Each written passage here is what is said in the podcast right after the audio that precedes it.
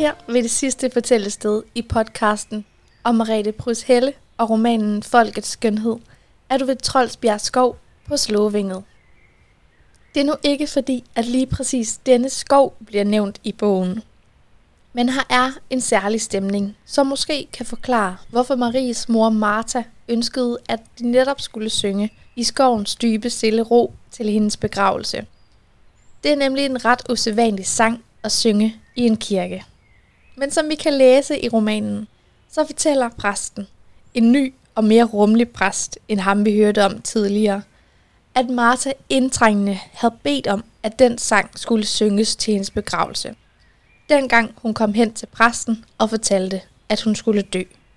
Marie og dig, der læser romanen, I stusser selvfølgelig. Vidste moren godt, at hun skulle dø? Måske er det igen en særlig kvindelig intuition, som forfatter Marete Brys Helle antyder for os.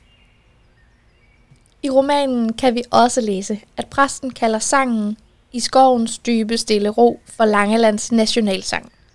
Faktisk siges det også i virkeligheden at være en gammel langelandsk folkemelodi. Teksten er af Fritz Andersen og fra omkring 1864. Det er en almindelig, enkel, idyllisk og elsket sang. Både på grund af ordene og den yndige melodi. Og her vil fortælle stedet på Slåvinget, kan du vende ansigtet mod syd og vente på, at solen går ned i vest over Tryggelev Kirke. Så har du Troldsbjerg Skov med den dybe, stille ro i ryggen. Foran dig, længere ude mod syd, har du Fredmose, hvor du måske kan høre en frø, der kvækker. Og imellem skoven og mosen ligger Østerskov, hvor vi i dag finder golfbanen. Det er der, hvor Maries mor Martha indtil sin død har set dampen fra marker og søer, mens freden har sænket sig.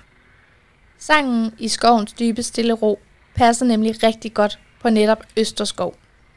Hjertets længsler tiger her, hedder det i sangen. Og vi hører i romanen, at netop de ord får Maria til at synke hen i dybe tanker, da det går op for hende, at hendes mor elskede den sang.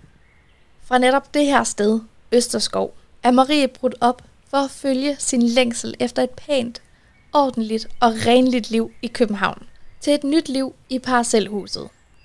Men familien fra Langeland, der kom på besøg hos Marie og Otto, synes, at deres parcelhus hjem var sterilt og uden sjæl. Marie er en af de mange af virkelighedens husmødre, som næsten blev glemt. Kvinder, der kom fra usle, beskidte, små kår og knoklede som flittige husmødre, for at deres mænd, der forsørgede dem økonomisk, skulle være glade, og for at deres egne børn skulle få en bedre tilværelse. Med Marete Prys Helles roman Folkets Skønhed har helt almindelige kvinder fra vores nære historie fået en stemme. For mig og dig, der lytter, kunne det være vores egne bedste mødre, mødre og søstre, der bliver skildret med deres nye materielle velstand i 1950'erne og 60'erne. Folkets skønhed er for hovedpersonen Marie både en længsel og en arv, der viser sig at blive ved med at ligge bag den fysiske ramme. Man glemmer ikke lige sådan Marie fra Østerskov på Sydlangeland. Her slutter podcast-episoden om Mariette Prus Helles roman Folkets Skønhed. Kan du ikke få nok af den langelandske litteratur, så kan du finde vores litteraturkort, der dækker øen fra nord til syd med flere forfattere.